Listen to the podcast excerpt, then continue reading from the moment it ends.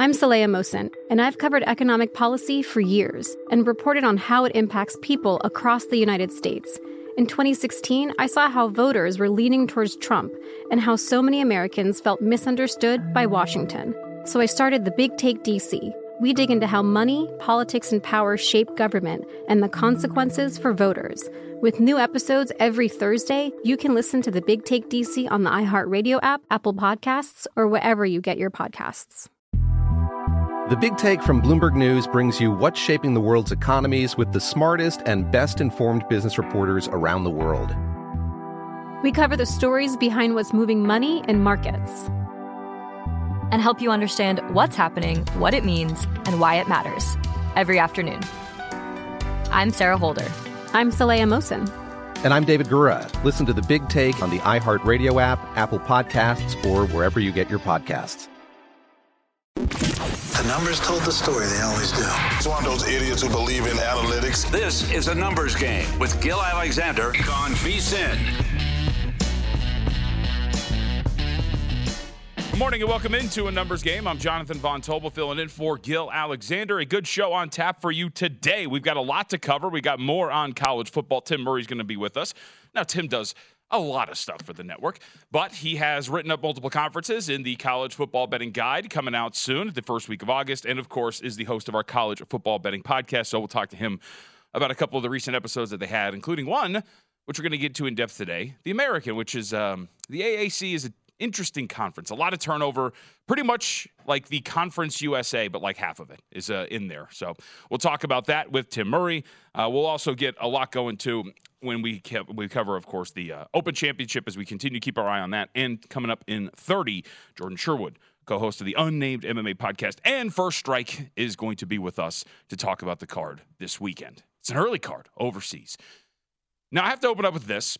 I am filling in for Gill Alexander, so I feel like we should mention this in honor of Gill since he is not here. Uh, he'll be back next week. Am I am I quoting that correctly? Yep, last Tuesday. Time, all right, last time I said he was back, back it was actually Matt Brown. So that's right. Gill will be back on Tuesday. Um, but in honor of Gill, I, I got to tell you, yesterday it was amazing watching Twitter and seeing social media reaction and talking to people who have affiliation with the Washington Commanders. Because yesterday was the day, right? The first day, this, the sale was approved uh, by the National Football League. So, of course, the Washington Commanders change hands, and now we have new ownership. And um, everybody was really happy, including the fact that Tim Murray comes up to me while I was over at uh, Circa yesterday, because uh, Mountain West Media Days were the last two days. And so I do local on the side, and Tim Murray comes up to me. He's like, You guys opening up with the commanders today? I'm like, no, I mean, it's, I know it's a big deal for you guys, but I don't know if it's that big deal in the nation. But there were a lot, a lot of happy people yesterday and celebrating what was going on with the commanders in the official news that, of course, it was approved and that Snyder is out. Now, there's a lot of things that came out yesterday as well that were pretty fascinating. Um, the first of which is, if you look at it from uh, the, Snyder, the Snyder standpoint, $60 million was the fine for him. That represents 1% of the sale price. Uh, so, of course, good things happen to good people. Uh, only $60 million in terms of the fine. The other bit of news that comes out from yesterday is this. Uh, this is from Bleacher Report, though, but of course, via the Rich Eisen show. There is, quote, a pretty good chance the new ownership of the Washington Commanders will change the franchise name and have a complete rebranding of the team. So, hey, kind of down with that. I think that's pretty interesting. I was never really a big fan of the Commanders to begin with. Kelley, I don't know where you stood, and you've been with Gill for a while, so I don't know where he stood. I actually was kind of a fan of the Washington football team thing. Oh yeah, yeah. You know what I mean? G- Gill is down that route for sure. Yeah, because yeah. you know yeah. it's got like the soccer, you know what I mean? Like obviously football club, FC, all that kind of stuff. I actually kind of dug it a little bit. The uniforms look pretty solid too. So not a big fan of the Commander brand, no, but it does either. look like maybe we're going to get something new here as well. And maybe was it Red Wolves that was one of the popular selections? So that's that was the only thing I was going to bring up. And of course I didn't research this at all. But wasn't yep. that put to a fan vote? I think, our, if I remember correctly. so, like, we're going to change the name even though we allowed the fans to technically vote on the name? Well, they picked a bad name. If that was the case, they, they did pick a bad name. We'll, we'll be quite honest there. So, we'll see what the rebranding is. And again, pretty good chance. That also means that there's a chance it doesn't happen. So, I, I think that was the big news coming out of this uh, yesterday. But good. Hey, I'll say this for guys like Gill, because I know Gill retweeted it yesterday. You know his uh, his uh, monologue essentially on Snyder and the ownership and how it's been being a fan of the team and how happy uh, he was and all of that. Good for everybody who's affected by this. And if you're happy about it, Awesome. Good for you. Now let's get Arte Moreno to sell the Angels. Huh? Yeah, uh, Josh Harris though coming in in a absolute win situation, right? Like you Yes. can't lose. I don't know if you caught the story yesterday, but uh, him calling into the local radio show, I think it was 1063, and they knew they had remotes, like a couple remotes that night. And he went and bought beer for everybody that was all the fans that were at remotes. Getting up the goodwill Yeah, there. oh huh? my god! Like this is when you're dealing with one of the worst owners in the history of sports. Like you, when you swoop in like this, just doing little things like that. Oh my god! You already look like the greatest owner who's ever lived when you do things like yeah, that. Yeah, like you're you're already you're already playing with house money, and then you come in and start doing stuff like this. So uh, a good hey, look, start of a new era for Washington, and hopefully, right, being one of those I would call them like a pillar franchise for the National Football League. If you start to have some success there, that's always a good thing as well, because that's a good area. And then, of course, one of the other things that was uh, talked about yesterday too is finding land for a new stadium, all those sort of things. So big changes uh, coming. And as you put it there from Grant Paulsen, Josh Harris just called into the show, said he heard about our parties at Old Ox in the Bullpen, bought beers for everybody. I don't recall Dan Snyder doing that. I mean, like, come on, right away! It's the easiest thing to do, It's, man. a- it's a real shock. That Dan Snyder just always seemed like a man of the people. It's a real Always, shock. It's a big upset that that didn't happen. All right, speaking of big upsets, let's transition over to what's happening across the pond. Um, I think it's an upset the fact that Brian Harman lit the course on fire the way that he did today. All done for the day. A 65 for Harman. Uh, a really, really solid round, of course. He birdies four of the first five, and in fact, just birdie two, three, four, and five. Parred out the rest of the way, Kelley, then gets to 18 and has a beautiful putt for Eagle uh, to end the day with a 65, six under for the day, and 10 under for the tournament. He's got a five stroke lead right now on Tommy F., Tommy Fleetwood, who is through one, I think. And I'm, I'm not blind. I think that's still a five under for Tommy. So he did end up parring that first hole. So Fleetwood's at five under. Uh, the gigantic amateur uh, that we watched yesterday tear it up. Uh, Lamprecht off to a little bit of a rough start today. Uh, four Oh, over. man, yeah. I watched that for so the when he teed off earlier this morning, the camera zooms in on him. He's got his eyes closed and he. And he takes like a deep breath and like breathes out, and you're like, okay, that's either he's really focused or insanely nervous. And from the tee shot, I think it was insanely nervous. Four. yeah, yes. So I, I think it was a. I think there was a four yell on the first three holes. Well, because I what I like is so you know they have like the guys that hold up the sticks. Oh, yeah, yeah. And There go. immediately he just starts going "Duh, duh, duh," like yeah, just waving it. You're like, ah man, come on, Lamprecht. Hope it's not the case for him. But yeah, so four over for the day for the young amateur who was uh, lighting it up yesterday. So we'll see if he can kind of find some even ground. So the story today is Brian Harman. We do have quite a few guys out there on the course, but if we're talking about like big scores and making some like head. Look, Harman is the guy by far who has dominated the course. The next best rounds for dudes today: Minwoo Lee, Tom Kim. We'll get to him in a second. Um, Joaquin Niemann. Um, uh, is it Sa- uh, you? Uh, Thigla? Theegala? Theegala. Thank you very much. All at three No, under. where's he at? I got a matchup against. Well, him. he's at five over for the tournament, Okay, but but three under for the day. So Yeah, he's yeah. had you know I'm talking about scores for today. Yes, in comparison, Yes. yes. to your point, in comparison to Brian Harman, none of these guys are coming close. Yep. The wind's blowing much harder today. Uh, we expected that. We knew that. This also does. eh, look, it, it, we're going to always bring this up. Where this part of the country, this stuff can change on a minute.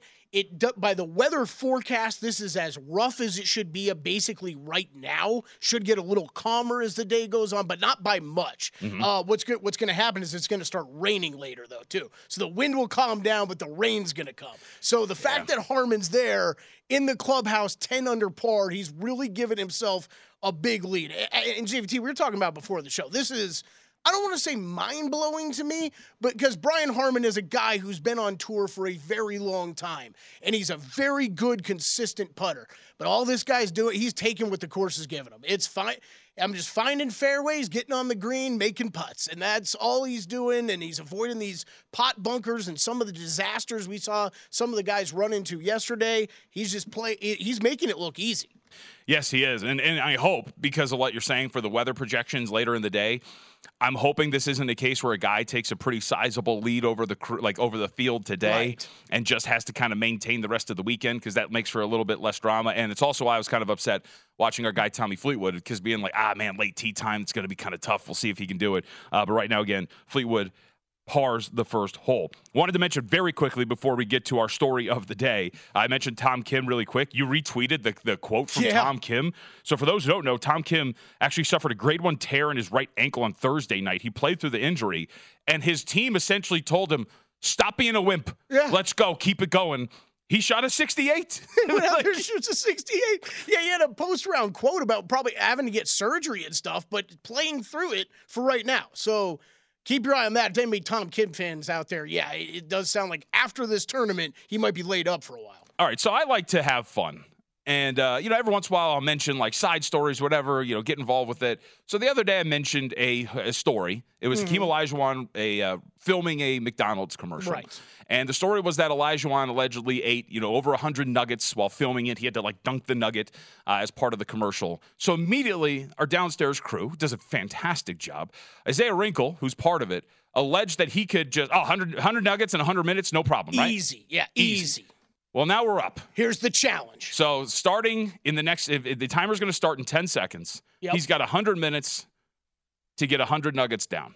For he hundred dollars, he gets hundred dollars. And we he, got we've got a new wrinkle into the challenge, yep. JVT, and Isaiah's last name is Wrinkle. Yes, we got a new wrinkle in it. I'm declaring this right now because Tommy Fleetwood helped me chop a first round leader bet. So he's got hundred minutes to complete hundred nuggets. He gets hundred dollars. If he does it in half the time, He's got one of two choices. He can take a f- additional $50 from Tommy Fleetwood, from me, or I will take the whole crew bowling and buy them beer. Okay. So Isaiah has to make that decision. Will he be selfish or will he play for the crew? What was it? It's like Sophie's choice. Right. yeah, Sophie's choice. All right, let's see. So we start again. I want to stress too: 100 minutes. There's no speed element involved here, so there is no warrant. There's no hazard. Isaiah, you know, take your time. You got 100 minutes to get these down. So this is going to be this our Nugget Cam will check in every once in a while. He gets his sauces. Oh, we've got multiple cameras. Yeah, so we'll see if uh, he can pull this off. But there was a lot of confidence to the point where we were going to actually up the price. We were going to give him more money. We were going to be willing to give him more, but he immediately settled on $100. It was like, not going to do it. Oh yeah, yeah. I knew I could start low with Isaiah because he'd accept it right away. I was willing to go much higher than that, yeah. But I, I knew how cocky he was. It's also where I had to throw in this little side bet. We'll see if he can get it done ahead of time. All right, with that, we're watching Jon Rahm wrap up his first round. He is one over for the tournament. He has got a putt for par for about four feet or so. We'll see if he can sink that and we'll keep our eye on the Open Championship as we move on throughout the entirety of a numbers game. When we come back, though, uh, we'll revisit really quickly. We got to hit on Major League Baseball. We had a really big series get started yesterday in the American League East, as we do have now have a, a new leader. Ooh, Rahm rimmed that thing out, so he's going to finish the day um, two over for the tournament. Let's get it done, Wrinkle. Come on, Nugget counters at five. Keep it going. It's a numbers game here on VSIN, the Sports Betting Network.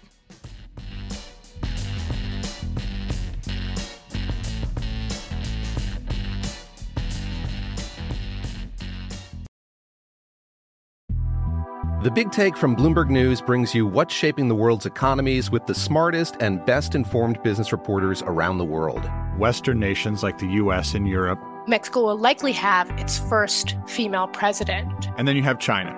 And help you understand what's happening, what it means, and why it matters. He'll get his yo yos to Europe in time.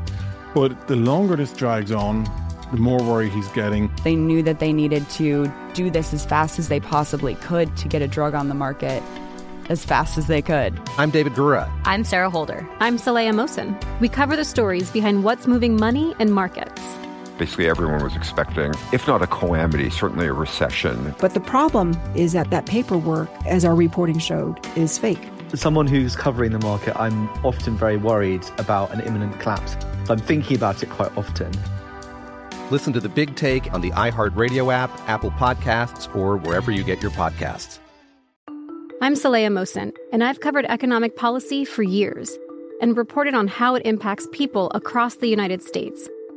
In 2016, I saw how voters were leaning towards Trump and how so many Americans felt misunderstood by Washington. So I started the Big Take DC. We dig into how money, politics, and power shape government and the consequences for voters. It's an election year, so there's a lot of focus on the voters that TikTok is reaching. The initial reaction is like, oh, things are looking so resilient. I don't want to be too pessimistic, but I just don't see the political will down in Washington right now to, to change their tune. I think the American electorate has been signaling that it expects a rematch of the 2020 election. These are unprecedented times. With new episodes every Thursday, you can listen to the Big Take DC on the iHeartRadio app Apple Podcasts, or wherever you get your podcasts.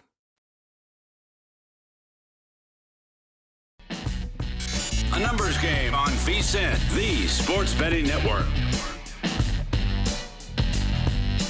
It's time to download Nevada's premier sports betting app, BetMGM Sports. BetMGM has all your favorite wagering options, along with in-game betting, boosted odds specials, and much more. Download the BetMGM app today. Stop by any MGM casino on the Strip with your state-issued ID. Open an account, start placing sports bets for anywhere in Nevada. Whatever your sport, whatever your betting style, you're going to love BetMGM state-of-the-art technology and fan-friendly specials every day of the week. Visit BetMGM for terms. Got to be 21 or older and physically located in Nevada. Please gamble responsibly. And if you have a gambling problem, call 1-800-522-4700. Uh, I wanted to make a quick note before we get to Major League Baseball. Uh, this is somewhat important. So, uh, the uh, American women are in action later today. They, of course, uh, will be taking on um, uh, Vietnam. Sounds like, because they're massive favorites here, sounds like we're going to get some minutes restrictions for some of the longer in the tooth vets for the U.S. women. So that's going to be something to watch because, of course, when you're talking about a massive favorite and a massive goal spread, people might want to be aware of the fact that uh, maybe some of the best players won't be on the uh, field for the entire the pitch. Yeah, so, yeah, I don't know. It sounds like some some of them still need some warm up time or something like that, which might be how they're treating the the game against Vietnam today. Yes, it sounds like that's the case. So uh, uh, Rose Lavelle and uh, Megan uh, Rapinoe, excuse me, is going to have their minutes managed to start the Women's World Cup. Julie Ertz fully fit to play, so that's something worth noting. But it, it, it, I don't know how. Look, I'm not going to pretend to understand power ratings and impacts on players, but just worth noting to anybody out there that maybe that's going to be something that could affect this. Uh, right now, the U.S. women minus 20,000 on the three way, a 50 to 1 draw there. And uh, we can go through some of the others in terms of spreads and whatnot. But uh, right now, just worth noting, they play later today, 6 p.m. Pacific time. With that, really quickly, last night in Major League Baseball, I wanted to go over a couple of the results. The first of which is the Baltimore Orioles, uh, a very good story. The young team building up the right way. You know, it's really great to be a fan of a team like the Angels and watch teams like Baltimore just surpass them and building up by sucking the right way. Um, but the Orioles yesterday come out, get a comeback win over the Tampa Bay Rays. How about that? 4 3 win for Baltimore to get this thing over Tampa Bay in extras. Uh, and a really good performance. The Rays, who get off to that historic 13 0 start, uh, wins in 30 of their first 39 games, falling out of first place for the first time in 2023. And you look yesterday, man, first off, you come back, you're able uh, to get that game all knotted up. But the Orioles there in extras, uh, when you come out and you have um, an interesting situation early on, when you talk about Felix Bautista coming in, giving up a free runner in that extra, but then coming out, striking out the next hitter, and then, of course, inducing a uh, double play to end it, or at least end that top half of the inning. Orioles are now leading. Uh, that was one thing that I was pretty wrong about. It's not something I bet, but I threw at Will Hill one time when we were here. I think it was on this show. Where it's like, you know, do you look at Baltimore and maybe one of those teams that could kind of be uh, regressing a bit and maybe a candidate to fall out of the wild card race? Not the case. Uh, the Orioles seem like they're going to be every bit of a contender here. And it opens up an interesting door here, Kelley, because I think if you're Baltimore, a team that didn't do much in the offseason, was content with rolling out the, the youngsters for the most part again and seeing what you had, now the trade deadline, I would think it's all signs go. Like, let's go buy. Let's go get some stuff. Let's try to get this thing done because clearly the Rays are not the team. Hey, look, they're good. I don't want to, mm-hmm. right. but they're not as dominant as they showed through those first 39 games. This is a division that we can win. It's an American League that is absolutely wide open. Like the the Rangers, of course, look very good offensively, but we know about the flaws that that team has. The Astros can't gain ground on them. The American League Central is what it is. Like this is a perfectly winnable uh, league right now. Why would Baltimore not start to get aggressive at the deadline and try to shop? I mean, again, I don't think he's getting shipped. But if you're one of these teams that wants like a rental, if you're like, why not call the Angels about Ohtani? Why not go do something? Try to make a move that would actually help your team in a big way. I think Baltimore should be a buyer. Yeah, yeah. I, and I don't even know if it just comes to Ohtani. I just think if you're, if they, I right. just think if you're the Orioles, you got to think about it more of like I think when the the years you find yourselves in situations like this, you have to go for it because how many years are you truly going to be first in the AL East on July 21st, right? When mm-hmm. you're playing with the Yankees and the Red Sox. Um, I, I, mean, and you could maybe throw the Rays in there too, but I mean, we think the Blue Jays have a bright future. I mean, how many times we really even going to see the Orioles in this position? So I'm with you. I would be out there buying, buying, buying, try to run this up while you can. Hmm, sorry, I got distracted. I got distracted by something. Uh, all right. So with that too, I just wanted to note if you looked at those odds right there, like for the league odds, for example, the Blue Jays, were five and a half games out of that uh, American League East division, of course, uh, still in contention for the wild card. Better odds to win the American League than the Baltimore Orioles at this point right now. Better odds for the Blue Jays to win the World Series than the Baltimore Orioles right now. And again, it's a long season. Nothing is guaranteed for any stretch. And the Orioles could go out, lose the weekend to the Tampa Bay Rays, and fall out. It's just really interesting to watch the Baltimore team, this Baltimore team continue to play the way that they are. And just kind of like there's like this. Um, resistance to what the market is doing with them. The other thing that was worth noting from yesterday, too, as we get into the weekend series and what's going to be important, uh, but how about yesterday? For the Atlanta Braves, and namely, when you're talking about some of these performances and individual performances, uh, yesterday for Atlanta, when you're talking about Strider, um, six innings pitched for Strider, but four earned runs, 13 strikeouts, for Strider. But when you're talking about this NL Cy Young and how important each one of these games are, uh, to go out there against Zach Gallen and have that performance against Arizona, seven to five win. Both pitchers performed relative like okay, not great. It was pretty interesting to watch that dynamic as, as you were looking yesterday. What are we doing? How many is he at? He's like, look, my man's already through 33 of them. But, this is going to be easy. There's no way. He's doing 33. That's what we got on the counter, unless the boys are lying downstairs. That's insanity. Isaiah, there it is. Gobbled up. Yeah, look at the empty boxes. 33 okay. nuggets in what? 11 minutes. Yeah. He, he might crush that. I mean, now here's the thing I've done food challenges before, just really quickly. You always start strong. Oh yeah, it's yep. how you finish. It's how you finish. So he has until the 8:50 mark uh, of the 8:50 p.m. Yep, yep. or 8:50 a.m. Pacific time. Yeah, I told him. I told him let me know how he's doing halfway through. Once you get 50 50 nuggets down, oh man, you got to be hurting a little bit. Yeah. So we won't. Uh, we, you can't throw that up. You can't distract me like that. you can't do that to me. But I wanted to. I wanted to bring that up yesterday because we were talking about that um, that dynamic, right, of Strider versus Gallen and how that was going to work at the top of the NL Cy Young. And Strider comes out and has has an average performance: six innings pitched, four earned runs, does strike out 13, got taken deep twice. Gallen came out and was again, we'll call it like average to above average, seven innings for Gallen, which is solid, but three earned runs.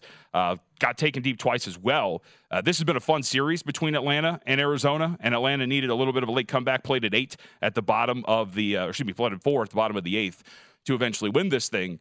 But I am fascinated by this dynamic in the NL Cy Young and what this is going to mean moving forward for Gallen, for both of those guys, and the fact that we continue, you know, to look at that and the rest of the um, contenders for that award kind of falling by the wayside. And it does seem like on paper it's a two horse race for those guys. Uh, but overall, I think there's a few more contenders for this thing, but we'll see. Uh, by the way, the guy that I was making a case for in the NL Cy Young um, for a while, right? Where I was like, hey, man, why does a guy like Marcus Stroman continue to dip? Stroman went out yesterday and got absolutely nailed by the St. Louis Cardinals. Three and two thirds, seven hits, four earned runs, only struck out four against St. Louis in a win for the Cardinals, which, by the way, I feel like we should mention this too. Do we just do we just monitor this really quickly? Cardinals are now, do I dare say, do I dare have hope here? 44 and 53. People they're did winning, like in May. They, they right. they're, they're, they're winning baseball games. Everybody, including me, I think I've got a twenty to one ticket on them to win the National League, something like that. Oh, yeah, yeah, that I bet like you know two three months ago. I remember. I remember everybody. What was it like? Probably middle of May. Everybody being like, "Look, it's a slow start, but this right. team's got a great roster. They'll come back. It's a great time to buy on." And I'm like, like you know, they kept losing. It was like, really, really? Are we sure? Are we sure? Are we sure? It's so now happen. we finally hit the point. I mean, what are we talking about Baseball about? season is long enough where that stuff can happen. Eh, I, I mean, when you're 10 games out in the NL Central, it's pretty tough. Eight and a half games out of the wild card. Got a lot of teams to lead. Probably not going to happen, but hey, better late than never, right? Speaking of which, too, uh, good for Milwaukee, who like this team continues to kind of distance itself in the uh, NL Central. Look for a while that Cincinnati was going to surpass them, but they got the two series uh, that they performed really well in. Only one uh, lost one of those games. They've now won their last two, but they're eight and two in their last 10, 54 and 43, and two and a half games up in the NL Central. Uh, as far as today is concerned, really quickly, because there is a pretty you know deep card. A lot of these series are getting started later today. I did want to note uh, Shohei Ohtani is going to get the start today for the Angels. And as we know, uh, Ohtani last time out because he's been dealing with this uh, issue on his hand did not perform well, and his last two starts have not gone well at all because he's been dealing with this. Only five innings each time out, nine total earned runs, so an ERA of 8 1 uh, over his last two outings. Has only struck out 12 over those two starts. Angels today are $1.90 favorite over the Pirates, starting uh, a very opportunistic series for um, Anaheim because if they can get this series and continue to try to claw their way out of this hole in the AL wildcard, it's massive. But the question just here is how's Ohtani and how's he going to pitch today? because the last two starts, because he's been dealing with this um, issue on his hand, you wonder if this is going to be something that's going to carry over or if he's going to be much better because obviously with him on the mound, the Angels are going to get really priced up. But the last two starts, if anything, have indicated that Ohtani is really still dealing with something. And they tried to put that cover on his finger. Uh, that didn't really go well against Houston. So we'll see if he's felt any better since, uh, what are we talking about here? About a full week since Ohtani's last start. So a full week can make a big difference. But he's been hitting, so we'll see if that's going to be it. But $1.90 for the Angels later today. Pre-game uh, total, eight, shaded to the over at minus 120. All right, we got plenty left to get to. Uh, we'll get back to an open. Uh, we'll update the Open Championship as well. See what the leaderboard's like as we do have these late guys getting out there, uh, and the Nugget Cam, of course. Keep an update on what's going on with Wrinkle. Looks like he's gonna crush this thing. 100 Nuggets in 100 minutes, man.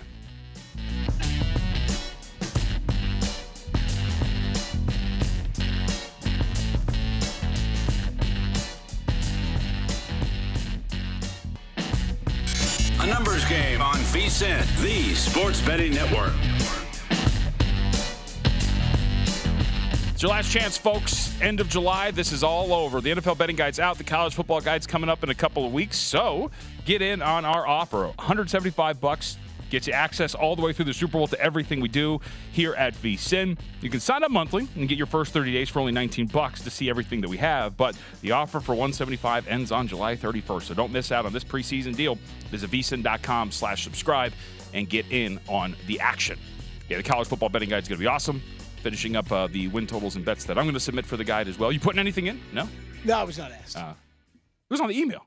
There's an email. Oh, is it just me? Hmm. Yeah, just you. What are you doing? Mountain West Conference again this year? No, I was actually talking to Tim. Adam Burke decided I wasn't good enough for that, I guess. Really? Yeah, so it's Tim Murray who's doing the. Uh, What'd you get demoted down to? Are you doing Nothing. like uh, Nope. uh, FCS schools? now they're just, hey, if you got if you got some best bets, submit them. So I'm like, all right, cool. Hey, man. I, I, I, look, Adam Burke and I have a rocky relationship. What, what does it? What does it go like? Uh, FCS, and then there's NAIA, right? Is that the next one down? Sure.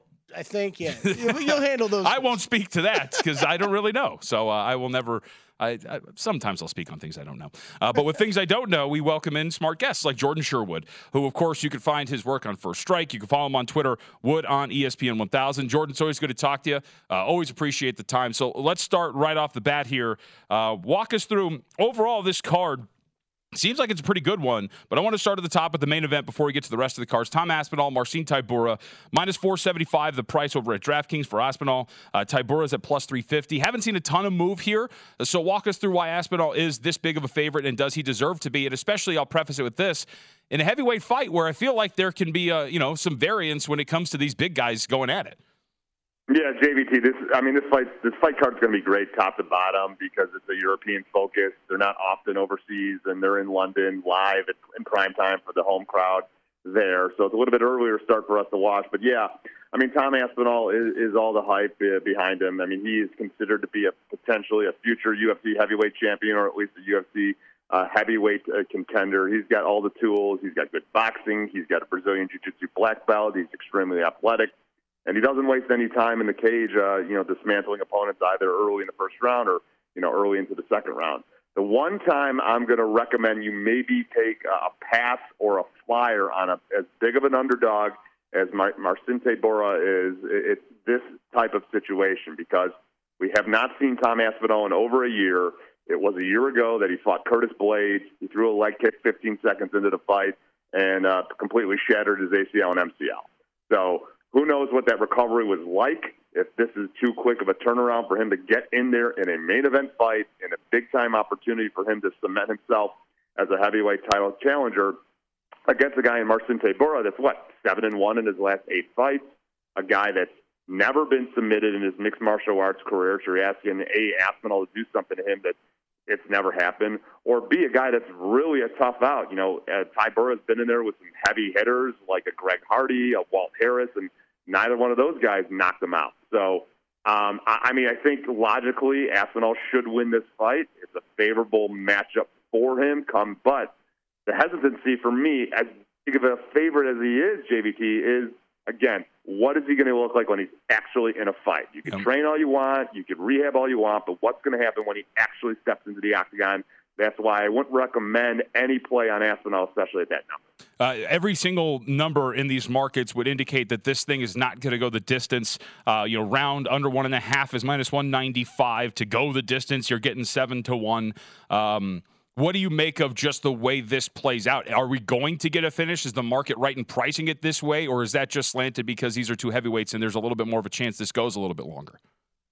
No, no, I, I, I think we will see a finish. I mean, okay. in all likelihood, we'll see a, you know, kind of a, a, a typical Aspinall fight, in an early exit for his opponent. I mean, the guy doesn't waste any time. All his wins have come inside the distance. Uh, you know, the t- two times that he's, or three times he's lost, two of them uh, have been inside the distance. So Aspinall doesn't go to the judges' scorecards. Uh, and, and look, you know, th- there is an opportunity for Marcin Tybura to maybe get, you know, a finish there as well. So I think I'm not maybe confident on the under at one and a half, which with price out, priced out there. So maybe you lay a little juice and go under at two and a half just to be safe. Maybe Aspinall's a little tentative coming out of the gate again after that injury. All right, co-main event is a flyweight bout: McCann versus uh, Stoliarenko. Uh, walk me through why the market is uh, moving against McCann. Some spots had her well over three dollars, but we're seeing. I didn't even think FanDuel opened minus four hundred. We're down to minus two fifteen, minus two hundred five. Why the moves against McCann here in the market? Look, because Molly McCann's not as great of a fighter as she's made out to be. Yeah. She gets a lot of hype because of her association with Dave Portnoy and Barstool, and the fact that you know of her three latest wins uh, have come by spinning back elbow. So you don't really see that often, JVT. But like they weren't against great opponents; they were favorable matchups for her, and they were both in London, England, with the hometown crowd behind her. Uh, and this, look, this is another favorable matchup. You know, Stoliarenko is is a, is a good fighter, but she had success before she got to the UFC. She's now one in five in the UFC. She's finished in a, in a bunch of different fights.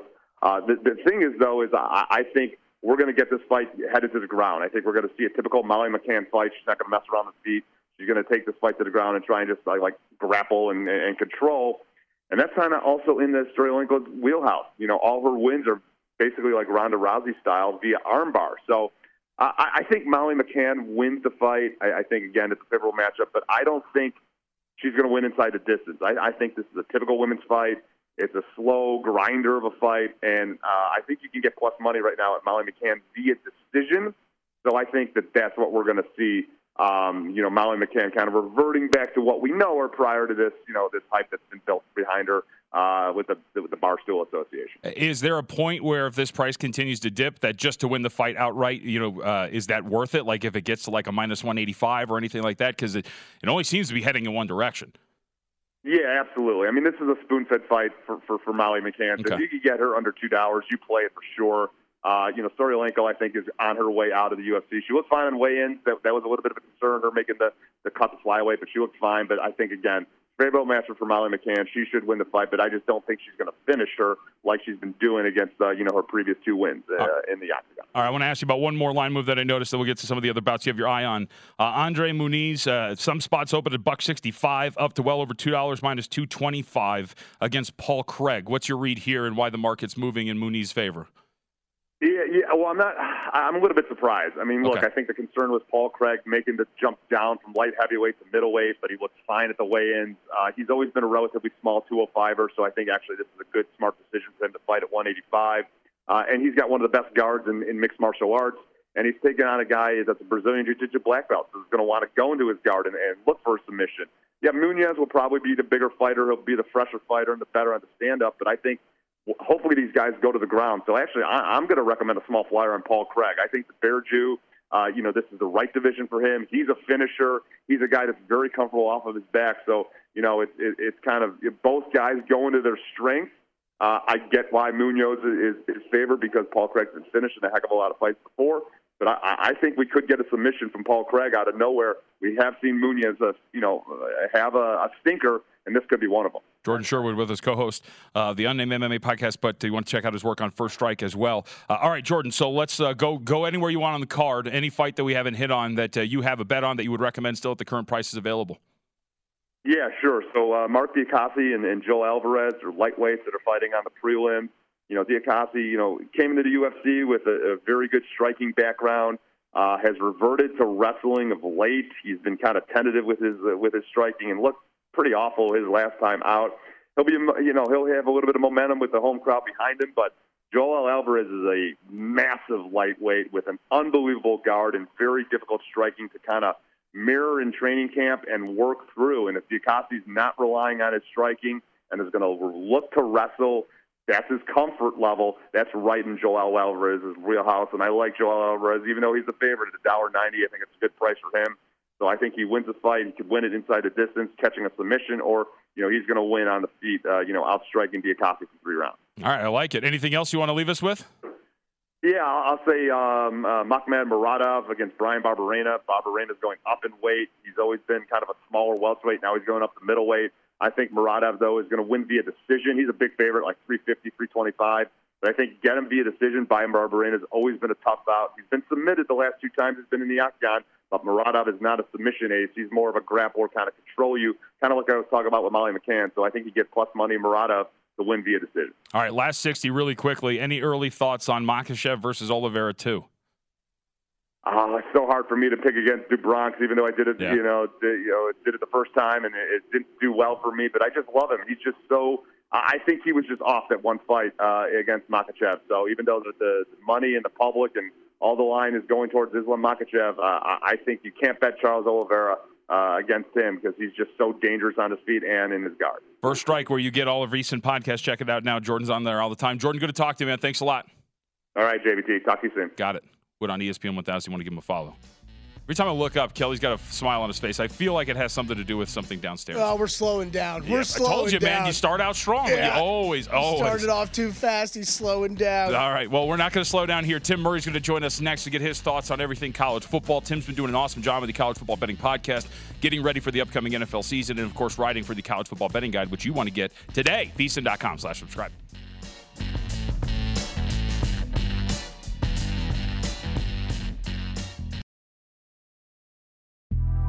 The Big Take from Bloomberg News brings you what's shaping the world's economies with the smartest and best informed business reporters around the world. Western nations like the U.S. and Europe. Mexico will likely have its first female president. And then you have China. And help you understand what's happening, what it means, and why it matters. He'll get his yo yos to Europe in time. But the longer this drags on, the more worry he's getting. They knew that they needed to do this as fast as they possibly could to get a drug on the market as fast as they could. I'm David Gura. I'm Sarah Holder. I'm Saleha Mohsin. We cover the stories behind what's moving money and markets. Basically, everyone was expecting, if not a calamity, certainly a recession. But the problem is that that paperwork, as our reporting showed, is fake. As someone who's covering the market, I'm often very worried about an imminent collapse. So I'm thinking about it quite often. Listen to the big take on the iHeartRadio app, Apple Podcasts, or wherever you get your podcasts. I'm Saleha Mohsin, and I've covered economic policy for years and reported on how it impacts people across the United States. In 2016, I saw how voters were leaning towards Trump and how so many Americans felt misunderstood by Washington. So I started the Big Take DC.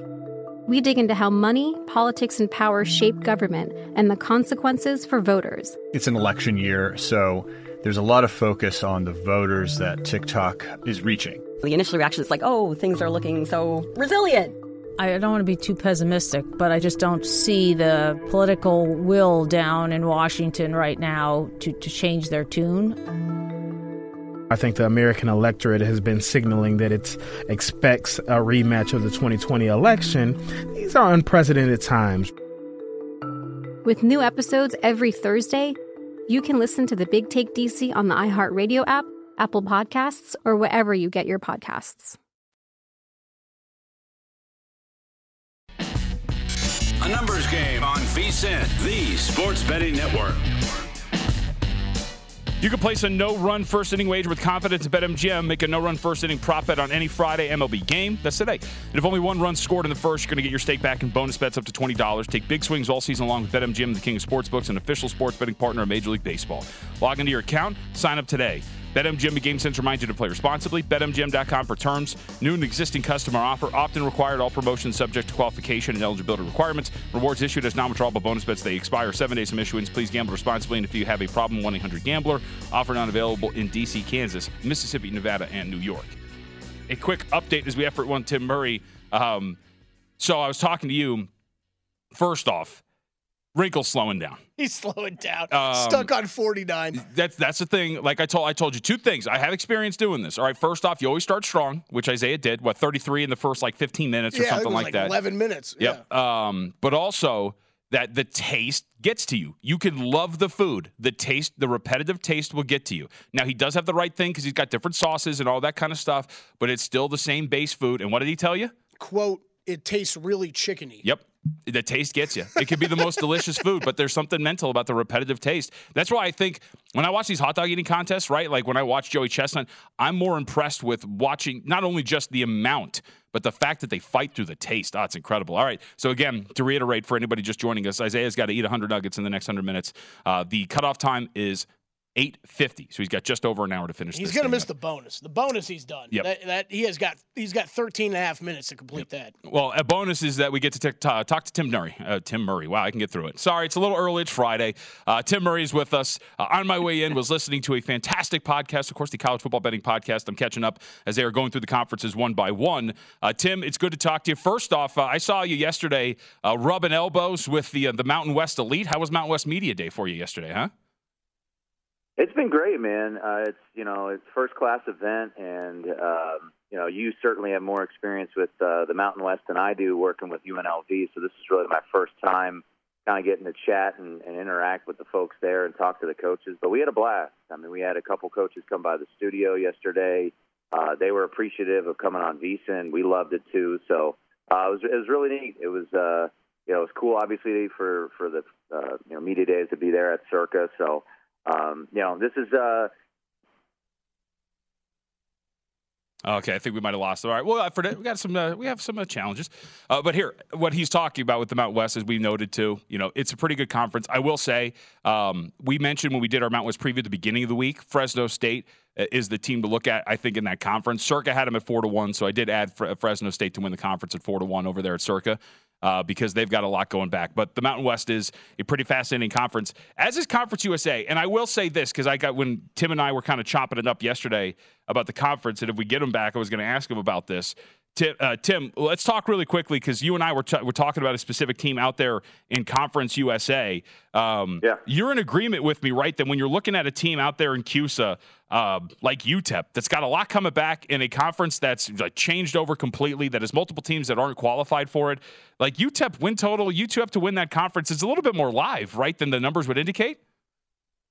Yeah, I think so, JVT. I mean, you look at let's look at their schedule real quickly, and I know that there's some connection issues, so hopefully we can uh, hold this strong here. But uh, if they open up with uh, a win in Week Zero against Jacksonville State, where they're about a point underdog uh, against a, a new team in the FBS, uh, you know we're, they should be two and zero against an Incarnate Word team that's you know kind of changed everything over. You got to remember, Incarnate Word's whole staff went to Texas State, brought a lot of their players with them, so that's not the same incarnate word maybe we've seen in recent years. And and then they played Northwestern JVT, and you know with everything that's going on in Northwestern, um, I, I can't assume that's going to be a victory. Um, so uh, yeah, this is a team that you know if you look at Phil Steele and, and his preview magazine, he's very high on them and in the returning production that they have. Uh, FIU is going to be down at Sam Houston State's a new program in the FCS or the FBS, excuse me. So um, yeah, there's a, there's a lot of opportunities out there. Win total sitting at five and a half. I think William Hill in here in town is minus one fifteen to the over. So the bet that I've made, uh, UTEP over five and a half. I think this is a team that absolutely could get to, to bowl eligibility. And I'll say this, you know, last year they won five games, JVT, in what was a better CUSA. Their final game of the season was against UT San Antonio.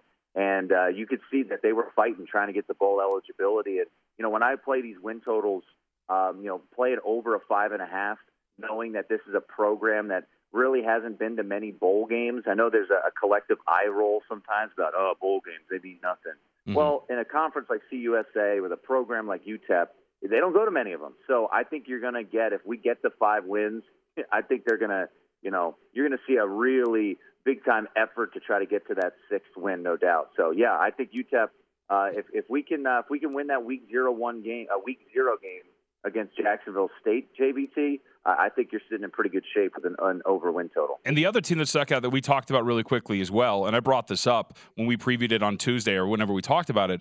I thought Liberty was a little overpriced. I mean, you're talking about just eight returning starters. Uh, you know, Jamey Chadwell comes over now to take over the program.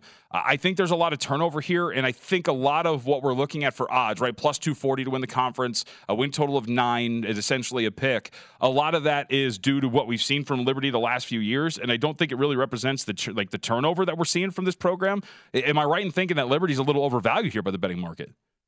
Yeah, I do think they're a little overvalued in the in the um, in the uh, the futures market for sure uh, because of the success that they've had. The only reason I wouldn't be saying race to play and, and under is their schedule is it might be the worst schedule or the easiest schedule in college football this year. Uh, they they play nobody. I mean, they play their conference foes. I mean, think about it in years past. I think they played uh, four F. I think they played four Power Five teams last year. They played Virginia Tech, Arkansas, uh, they played Wake Forest, and if you want to throw in BYU as a Power Five, now that they've joined the Power Five ranks, uh, they're there as well. So you know, this is a program. To your point, that got off to an eight and one start last year, was ranked in the top 25, and then all the uh, rumors about Hugh Freeze started to to really come about, and, and then they kind of fell off a cliff a little bit. But you know, you look at them against Power Five teams. They covered against Wake Forest.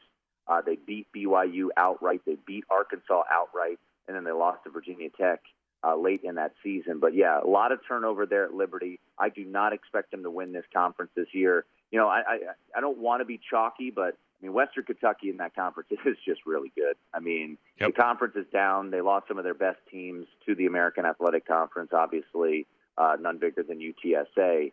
Um, but yeah, you know, on the pod, Adam Burke, who wrote up the conference for our betting guide, he loves Western Kentucky. He played the over win total, so uh, you can listen in and, and see why, but uh, they're just really good. They bring uh, bring back Austin Reed, their quarterback, so uh, they're the rightful favorite. But I don't think Liberty. I agree with you. Probably shouldn't be the second favorite, in my opinion. All right, let's talk about CUSA Light um, the AAC. This has been incredible watching this. You know, we were talking about Conference USA. Like all the good teams are like, oh, let's go to the American. So now you have the AAC, which is pretty fascinating. Tulane defending champ at plus two ten to win this thing. SMU the second choice. These are odds via DraftKings at plus three sixty.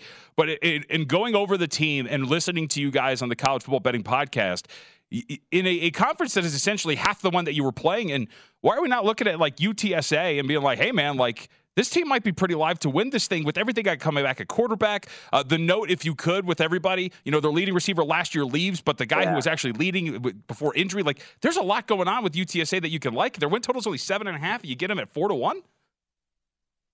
Yeah, UTSA. I mean, I think I would say of the teams that make the changeover uh, from uh, from CUSA, which is you know UAB, Rice, North Texas, uh, Charlotte um, they're the one that that's ready to make this jump. Um, you know, they've been they've been recruiting at a high level. Jeff Traylor uh, probably won't be at UTSA very long. Uh, Frank Harris is back, but if they had kept Zakhari Franklin, and I know wide receivers ultimately JVT don't mean necessarily a ton to you know a point spread on a week to week basis, but it would have just been really nice for this team to have you know the best receiver in school history back. But yeah, UTSA I think is a team that absolutely is going to be live. Uh, schedule out of the chute, man, at Houston, Texas State, which should be a win. You get Army at home and then at Tennessee, which I think will be a fun game on September 23rd. But yeah, I mean, they play a bunch of AAC teams. Uh, they don't play Tulane, or excuse me, you know, CUSA teams, I meant. So yeah, I think the schedule is pretty manageable there for UTSA. So uh, if you can go two and two in the non-con, I think you are on uh, on the path to uh, to getting over that win total. All right, Tim, we appreciate it. I know we're up against it here because um, I was going to ask you about another team, but we'll save it for our analysis because I think the other interesting squad is Florida Atlantic with Tom Herman, who's got a bunch of returning yeah. talent, uh, but his first year there. Uh, let everybody know what's the schedule for the podcast. What do you got coming up in terms of episodes? Yeah, I'll do it quick. Uh, we had so many interviews from Mountain West Media Day, so we're going to compile all that. That should be out at some point, you know, this weekend, and then uh, going to do some favorite win totals uh, from the Big 12 and the SEC next week, and then uh, then we'll have the guide out, and then we're just going to re- revisit all the big time conferences. Uh, you know, come uh, come in a couple weeks. All right, Tim. Podcast's awesome. You're doing a great job. It was good to see you the other day, and keep up the good work, man. We'll talk soon. All right, JVT. See you, man. You got it. All right, we'll take our break here when we come back.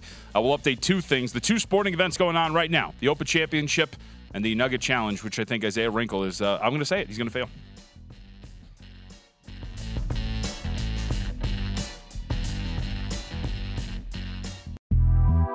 The Big Take from Bloomberg News brings you what's shaping the world's economies with the smartest and best informed business reporters around the world. We cover the stories behind what's moving money and markets. And help you understand what's happening, what it means, and why it matters every afternoon. I'm Sarah Holder. I'm Saleha Mohsin. And I'm David Gura. Listen to the big take on the iHeartRadio app, Apple Podcasts, or wherever you get your podcasts. I'm Saleha Mohsin, and I've covered economic policy for years and reported on how it impacts people across the United States. In 2016, I saw how voters were leaning towards Trump and how so many Americans felt misunderstood by Washington. So I started the Big Take DC. We dig into how money, politics, and power shape government and the consequences for voters. With new episodes every Thursday, you can listen to the Big Take DC on the iHeartRadio app, Apple Podcasts, or wherever you get your podcasts.